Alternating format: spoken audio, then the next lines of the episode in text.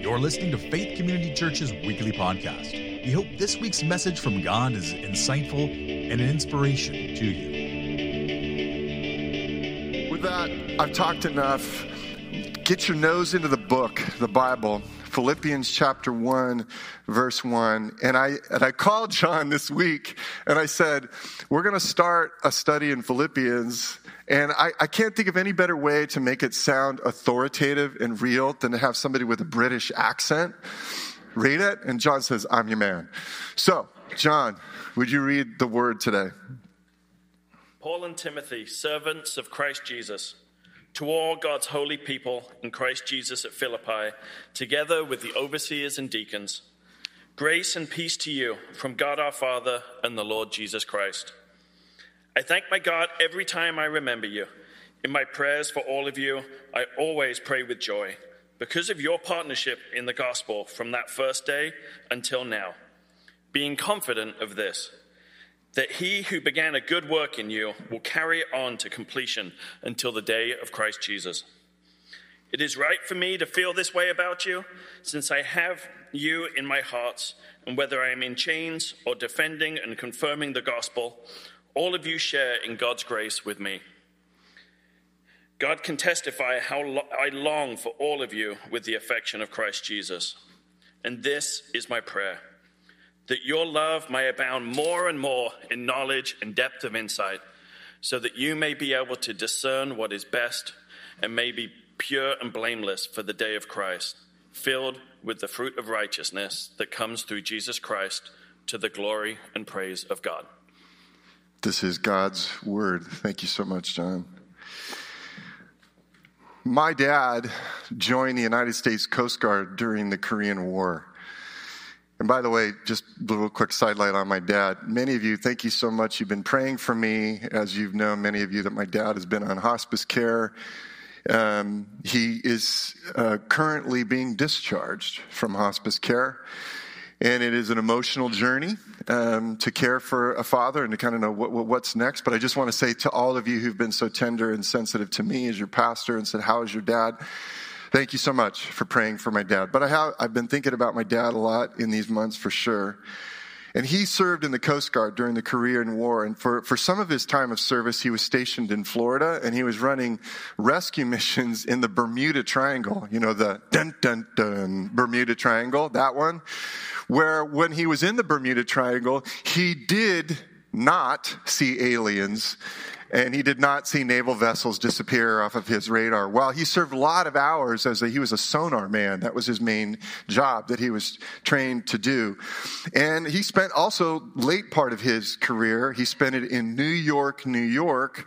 Well, when he was in New York, he went to a little Baptist church in downtown New York and he met this beautiful little girl, a young lady who was a ballerina in New York City who ended up becoming my mom and they got married and that's that story where he ran rescue missions out of New York Harbor and stuff like that. But as I said, my dad's main job, he was the sonar man. That's what he was trained to do. But once in a while on a Coast Guard cutter, guys go down, right? They drink too much gin or they're sick or whatever and they're, you're still adjusting to being seasick or whatever. And so you sometimes would have to do other jobs. And one day his commanding officer told him to take the wheel and steer the ship, the Coast Guard cutter, something he was not trained to be able to do. And so he, he didn't know what he was doing, but he knew I need to obey orders. And so he took the wheel and being very cautious to kind of be looking to his left and looking to his right to avoid objects that he thought he could see in the water and then steering the boat accordingly. And my dad as he was steering thought i'm doing i'm doing a great job here. This is this is pretty awesome. I've never done this before. Doing well. But then suddenly his commanding officer ran up to the wheel and said lewis would you take a look behind you and as my dad turned around, the officer pointed off in the distance where they could both see this wild, curvy line, wake, that was behind them. And as he pointed it out to my dad, he said, Lewis, you're making us all queasy. Now, freeze frame that picture. It's one of those stories your parents tell you and it kind of like sticks in your brain. That's always been the picture of, in my mind of what I look like when my mind and my emotions and my will are being defined and driven based on the immediate situations that are right in front of me in my life. When my life becomes one reaction after another, it's all just react, react, react, react based on my thoughts of the moments and based on my feelings and my immediate, of, of my immediate surroundings and challenges. When I do that and I'm constantly reactive, I end up queasy. I end up in a state of volatile emotions and pursuits. Now, I admit that to you because I want to ask you a question as we start 2022. Do you find yourself in your life steering your life like my dad on that Coast Guard cutter? Are you finding yourself, you're reacting to events and you're reacting to changing moments, in, changing emotions that you feel about those events as they're appearing right in front of you. That that's almost mostly what you're doing. You're constantly reacting to what's appearing right in front of you. Now, uh, let's be fair to all of us, because I've caught myself doing a lot of this in the last two years. I, I, I think there's a reasonableness to this reaction, right? I think it's reasonable to react to dangers and challenges that are immediately in, right in front of us. But if our consistent response to every new life event is reactive thinking, it's reactive feelings and reactive steering of our lives, then it becomes a problem. It becomes a problem. And I'll just give you two examples of how it becomes a problem. One, let's just look at the external world of our bodies. When we're constantly living in a reactive life, I'm not a doctor, but I do know the adrenaline pumping through our body at some point creates cascading problems to our health, if that's all we're ever doing. If you look on the inside, we end up living very distracted and distressed lives, lives that are constantly, even as believers, stuck in survival mode. We never, we never experience any kind of like thriving mode. It's always survival. So today we're starting a brand new series in 2022. I'm I, I, don't honestly I don't know how much value you'll actually get out of it. I hope you do. I know I need to study the book of Philippians. It is a book about how to stand firm. Life can beat us down. And life has beat us down, all of us, in all kinds of different ways. But we don't have to be a people who stay down. And Philippians tells us that Jesus can provide to us a life that can stand up to anything, anything. And what we're going to see is that when Paul talks about standing firm, he doesn't mean what it has kind of come to mean in Western Christendom. Like, I think a lot, and I want you to already start sifting through this in your own head, that standing firm, we're going to find out, doesn't mean this defensive, fearful struggle to hold on. Think about that. Have you picked up on it, any of that in church culture? That standing firm is not a defensive, fearful struggle to hold on to church traditions, assumptions, wrong interpretations of the Bible that are more about culture than actuality of what Jesus is about. That is not what we're talking about. That's not what Paul is talking about when he addresses to be a people of standing firm. Paul is going to talk about a standing firm that is a ability to press through and to press forward in dependence upon a dependable Jesus Christ. We're going to find out what does that look like. So, here we go. Philippians, you could hear it from Paul, uh, Paul's opening words that John so eloquently read for us. It is a letter of contentment and joy. It just comes right out of Paul. It's just so much contentment and joy. But you would be surprised to know the setting of the author's life was actually incredibly threatening and dangerous, dark, these are just just give you some overall facts of this letter we're going to read. This is the backdrop of the author Paul's life. For one, here's what we know: he was under house arrest. So you got to get out of your head the whole got an ankle bracelet on my, my leg in a wide area that I can walk within before it beats. That's not kind of house arrest. I mean, it was literally ball and chain house arrest. Probably most scholars think there's some debates about which city it was, but probably it was in the capital city of Rome, of the Roman Empire. He was under house arrest for disturbing the peace. Why had he disturbed the peace?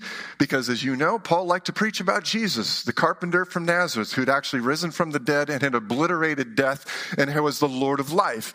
And so because he had been preaching that, that was considered disturbing the peace when everybody was told, no, Caesar's our God. So he was under house arrest. Under house arrest, he wasn't sure if Rome might execute him. If you want to just glance at your Bible that you've already cracked open, look at chapter 1, verse 20 while I'm still talking. And he mentions this possibility. He's like, My life might end. I, I don't know. Underneath all of that, he also was experiencing a group of people around him, believers, which by the way is a good highlight, is like believers have been stinkers since the beginning of the church. He was experiencing a group of people, fellow believers around him, who were making his ministry extremely difficult. If you want to look in your Bible again, just to reference, is Andy serious about this? Yeah, look at chapter 1, verse 15. He references that. In addition, Paul had experienced one of Philippi's, the church at Philippi's, one of his, their own trusted, loved people had traveled 300 miles to come help support him under his house arrest. Because when you were in prison in those days, they didn't give you three squares and a, and a toilet and a, and a commode and a, and a mattress. They didn't give you any of that. You were going to live or die based on how your family and friends took, took care of you or not. And so they sent a guy to come take care of Paul, a guy named Epaphroditus. And Epaphroditus comes, he takes care of Paul. He gets sick, deathly sick, to the point he almost dies in front of Paul. And if you want to see, look at chapter 2, verse 27. He references this. What we would expect, well, maybe I should just own it for myself. What I would expect someone in such circumstances would be the opening words in a letter to be words that would, I don't know what the exact words would be, but that in some essence would be, This sucks. That's what I'd write. You would expect those are the opening words he's going to say. Some level of paragraph after paragraph of, if you sum it up, this sucks. But Paul opens up with surprising amounts of gratitude and love. Well, it's crazy. He, and he says Timothy's supporting him in writing this letter. They're writing to the believers and the servant leaders of a house church in Philippi. By the way, dismantle all of your thinking of these early churches being mega churches the way we think of big successful churches. Archaeologists have dug up first century churches. Most of them were on grapevine covered patios, didn't have more than 80 to 100 people, like faith community church size, right? Considered by Paul a vital center of the gospel work of Jesus Christ. So size has nothing to do with success. And so they write this letter to this place, and he begins by expressing deep gratitude for three things that were leading his life forward in confidence, despite all the things that he was going through. And I just want to take a look at a few of them to observe a common thread, a theme. First of all, Paul pressed forward despite all of these trials he was facing because of his gratitude for the people of God at Philippi. He's deeply grateful for who these people were to him. He writes, I thank my God every time I remember him, you. He could see, like in his mind's eye, he didn't have FaceTime. He had ancient FaceTime in here, in his head the pictures of the people that he had inter- interacted with and had led to Jesus Christ. He could picture in his mind people who he knew were concerned about him, people that he knew they were praying for him, people that he knew were financing his ministry so that he could be effective for Jesus, people who had sent a dear loved one, Epaphroditus, to come and help him. And all these people, because of these actions, and I know what it's like as a pastor. It's like sometimes you go, is this person like really a follower of Jesus?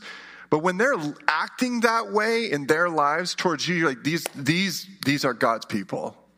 These are followers of Jesus. And he is grateful that the work that God had begun in them, he knew was certainly going to be brought to completion. Now, he, think through the deeper part of what that gratitude is actually about. Paul is saying he is confident that the thing God used Paul to start in the lives of these people was absolutely for sure going to be completed by God. And that it was going to be completed by God, that nothing, not Paul's absence, if he ever got back to Philippi at all, not if Paul got executed, nothing was going to prevent the accomplishment of God's future work and these people who were showing the fruits of these are the real people of God. He was deeply grateful for that reality in the people of God. Second thing I want you to see is Paul pressed forward despite his trials. There is contentment emanating out of him due to his gratitude for the partnership in the mission of God. These people with him in partnership in the mission of God. Paul knew that in a very in a bigger sense, all Christians were on trial with him. Every Christian in the Roman Empire was kind of on trial with him. Rome's decision about how they were going to decide they were going to treat Paul was going to impact Rome's view of all Christians. And that, so think about this, that made Philippi's open support of this guy, Paul, who was an enemy of the state under this legal proceeding that was ahead of him, that made their relationship to him potentially dangerous to themselves.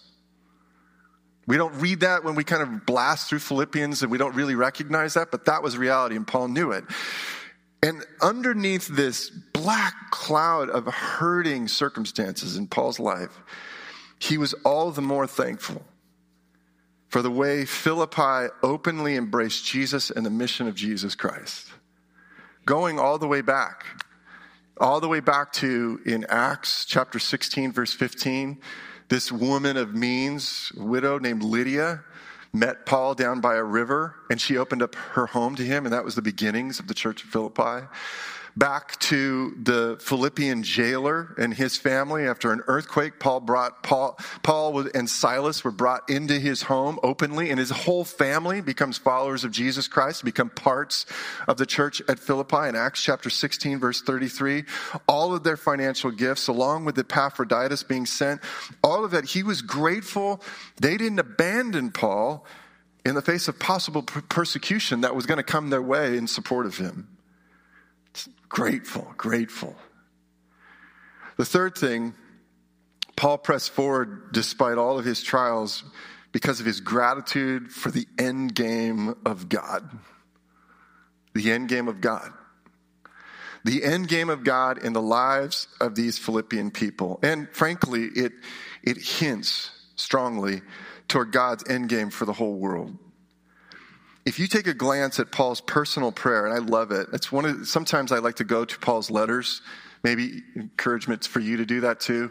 You're like, Holy Spirit, what would you be praying over me? I go to these moments in Paul's opening letters where he says, Here's what I'm praying for you. And I go, okay, this must be what the Holy Spirit's calling out to God on my behalf in front of God. And Paul, his prayer in verses 9, 10, and 11 is a prayer for their spiritual progress to be a people who are good at loving God and good at loving other people, becoming people who, of whom Jesus was truly proud to say, These are my people. These are my people.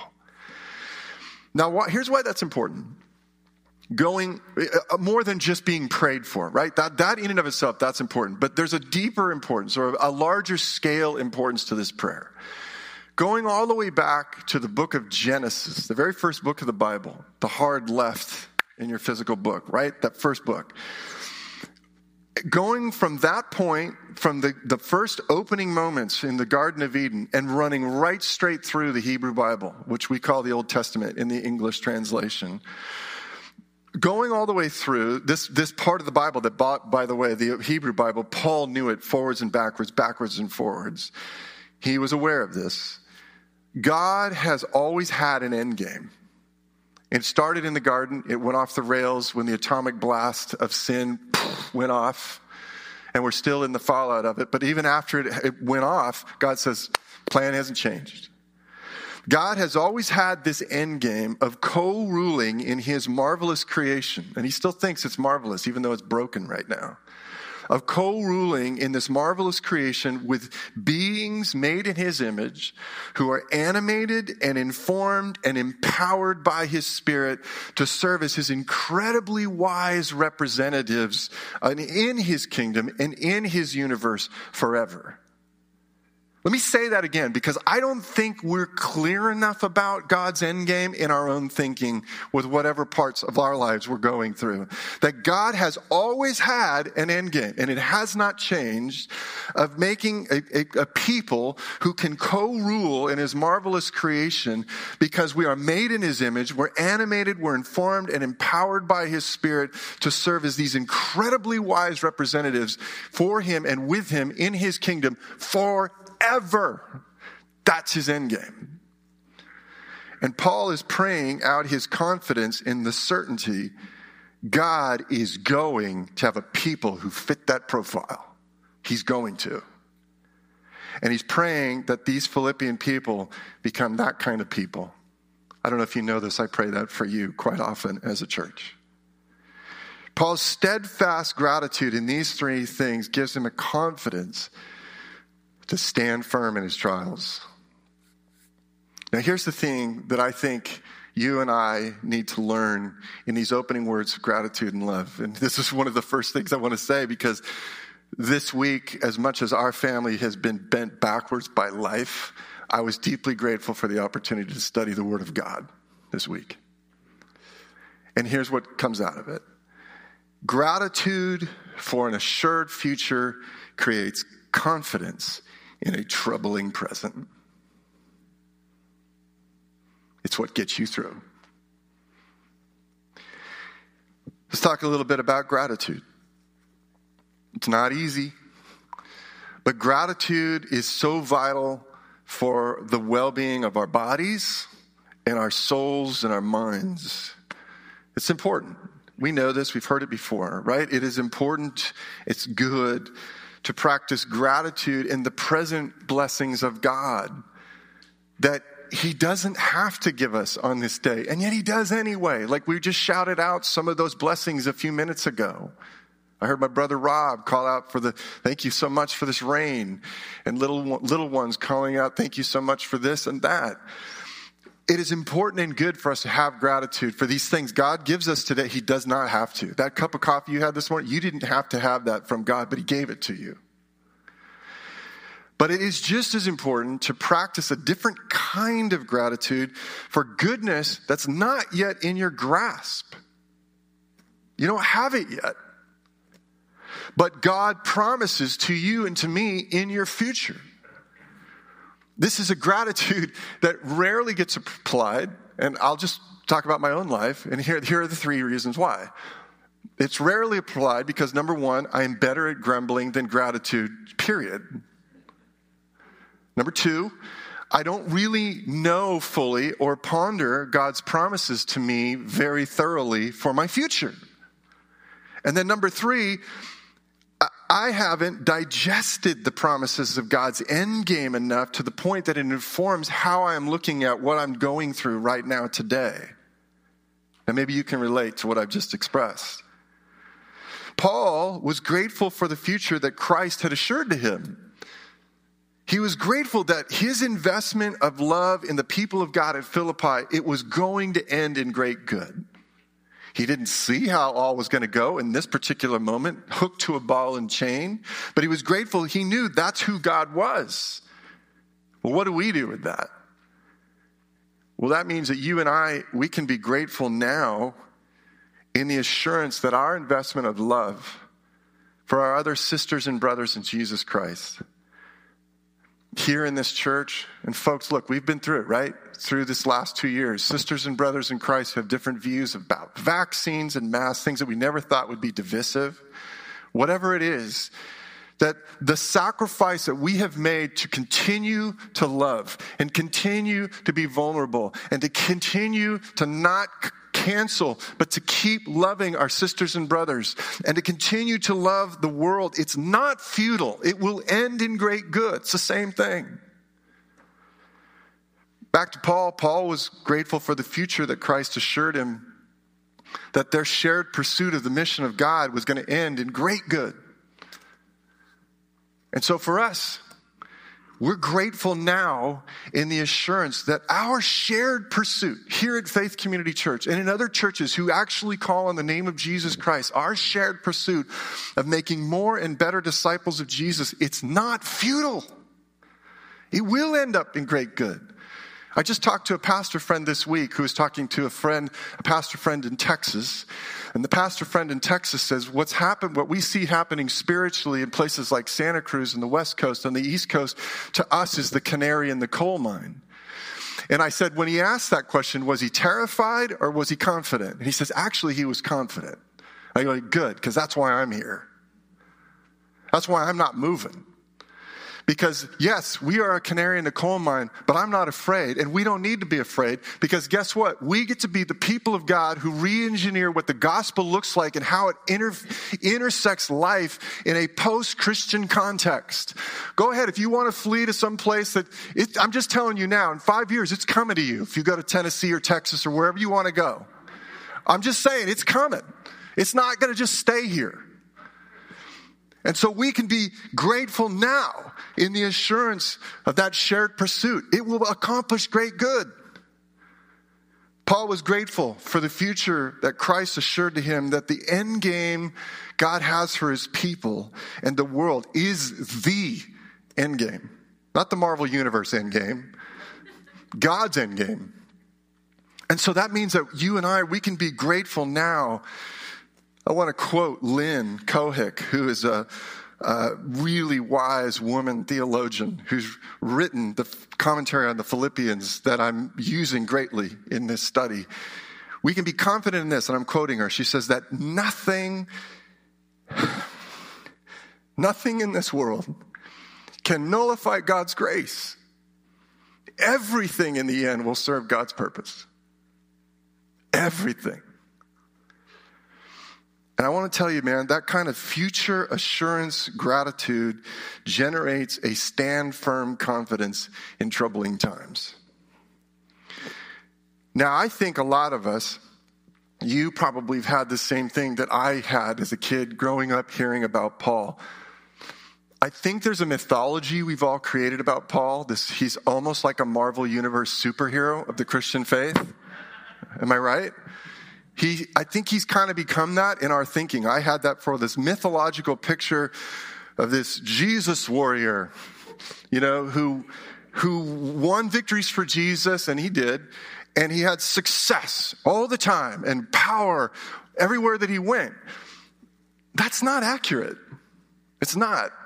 Which I think brings him back to the humanity that we all live as well. And just so you know, the fact is, by Paul's own account, and we're going to find out more about it in Philippians, but by Paul's own account in another letter in 2 Corinthians chapter 6, 4 through 10, here's what he has gone through in his life. I'll read it, we'll put it up on the screen.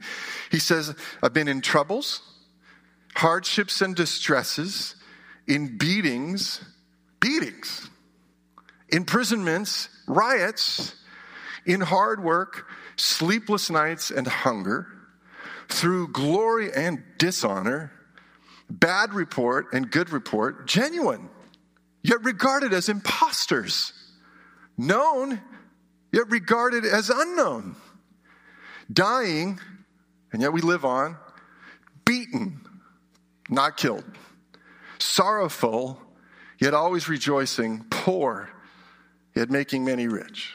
That's out of his own words. That's, that's my real experience. And despite all of that trouble and pain, Paul pressed forward in confidence because he was grounded in a gratitude for a promised future that he didn't fully have in his grasp yet. Let's talk about you and me. You're going through it in some way at the beginning of 2022. And, and by the way, at Linger Longer, if you're one of the people who this first week of 22 is like, oh my gosh, this is already looking like the year of me. 2022. It's been going so good already. Awesome. I do. I honestly want to talk to you. Thank you because it's your evidence of God's grace and a season that I hope for at some point in my future. So I don't want to like knock down that possibility. But what I do want to say is probably for most of us, we're going through it. You're tired You're tired. You're grieving. My family's grieving. And it hurts. You're mentally and emotionally strained. And by the way, I just want to continue to make this plug. Through, the, through May of this year, the elders are committed to you. If you're a member of this church and you're like, I need to kind of reach out and get a little bit of help, we're here to front load helping you financially and helping you find a counselor. You're mentally and emotionally strained. You're, you're easily triggered. Like you're doing, you're, you're yelling things in your car and you're doing things with your car that your spouse is saying, stop. Because you're triggered easily. You're tempted to cancel. And I, and I know you've had, you're talking about all these people who are trying to cancel me, but you know in your own heart, the own hypocrisy of your own heart, how you're tempted to cancel them.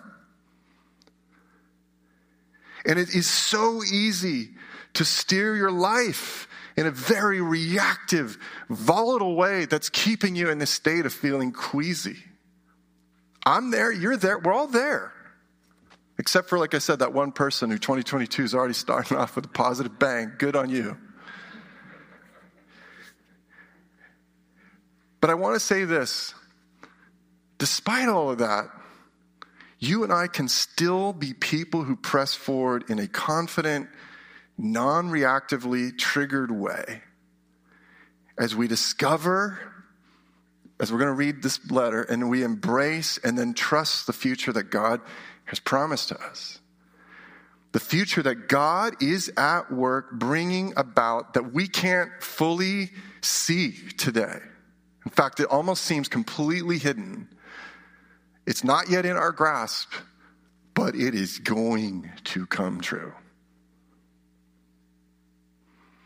Now, here's what all this invites us to do. I didn't tell you the whole story about my dad. After my dad's commanding officer shouted at him, Lewis, you're making us all queasy. Stop. He took the wheel, obviously, from my dad in order to kind of right the ship and stop the queasy feeling. Um, it's like a whole new song. I've got a peaceful, easy, queasy feeling. Anyway, um, and he. Um, he steered the boat for a minute to try to kind of get the thing right. And then he just immediately took my dad and shoved him right back in the wheel and, and hung over his shoulder. And he pointed off in the distance and he said to my dad to the, in the distance, look at the horizon and then steer this ship. I probably should repeat that. Look at the horizon and then steer this ship. And that'll keep us all from being queasy, Lewis. And as my dad told the story, it amazed him how straight the wake behind them became. Once he stopped zigging and zagging out of the immediate reactions and he started steering the vessel towards a clear horizon. Gratitude for this assured future that God has, it's clear, it's in God's word. That's why we want to be people of the book, people of the oracle. God has said, we, gratitude for that assured future, it gives us confidence in troubling times. And so the call to us practically today, gaze at your assured horizon. Gaze at the assured horizon. It might be that your gaze has been only on the wind and the waves that are kicked up around you. That I know in my life recently, it's like it's, it's one thing after another that gets kicked up around me. As I said at the beginning, I, I totally get it. it. It is reasonable to, to react to the dangers and the challenges that are immediately right in front of us. It, it, it's reasonable. But our immediate problems, it's not a good horizon to be fixing our gaze on for too long. It's not good for us.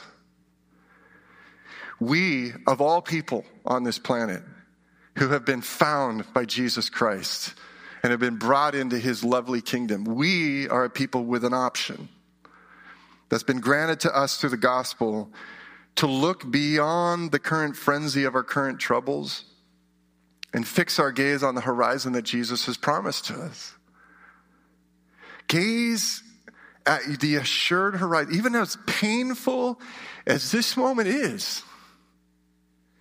Gaze at the horizon of where your investment of love now, as difficult as it may be, it's somehow going to end in good.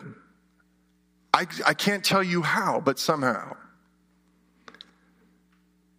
Gaze at the assured horizon where our collective pursuit of the mission of God, as difficult as it feels now, one pastor who came and left Santa Cruz said it's like trying to harvest in fields of steel.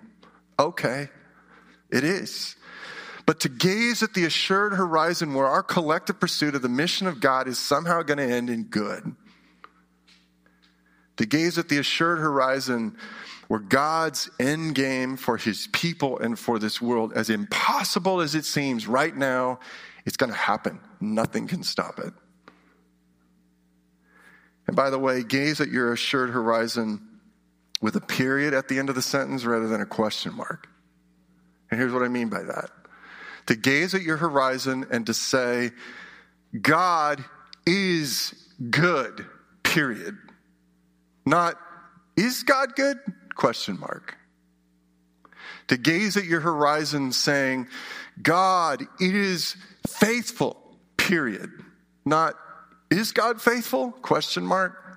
To gaze at your horizon saying, it will be worth it all, period. Not question mark. Is it going to be worth it all? To gaze at your horizon, to say from that horizon, there will be at some point no more death or mourning or crying or pain. The old order will end, period. Not question mark. Is it all going to end?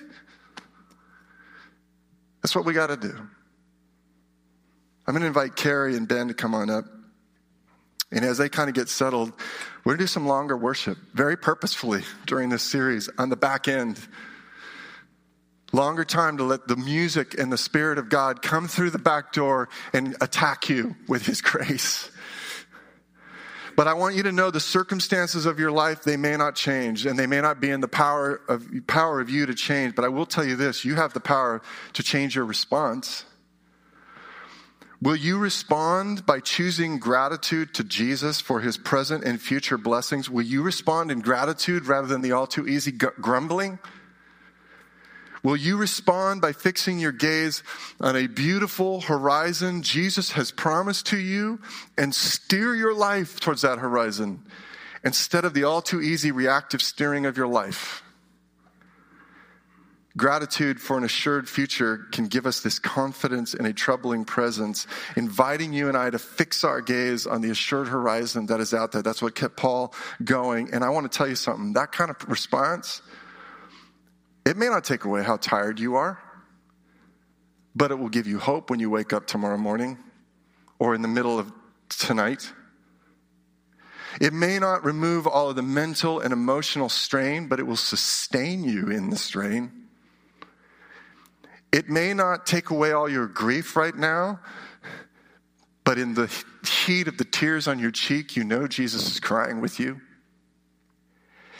It may not solve anything immediately, but it will drive you deeper into the heart of God. And by the way, your whole life is about preparing you to spend eternity with Him as His friend. Let's pray.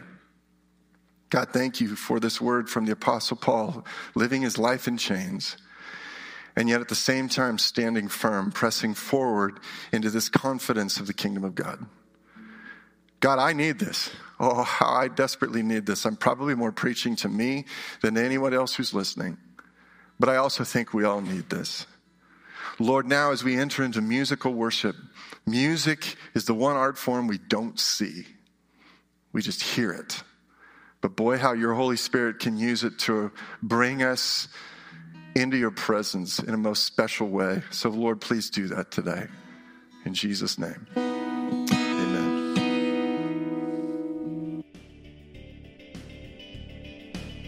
Thank you for listening to this production of Faith Community Church in Santa Cruz, California. To visit our complete archive of sermons, to learn more about FCC, or to view our live streaming services, please visit us online at santacruzfaith.org.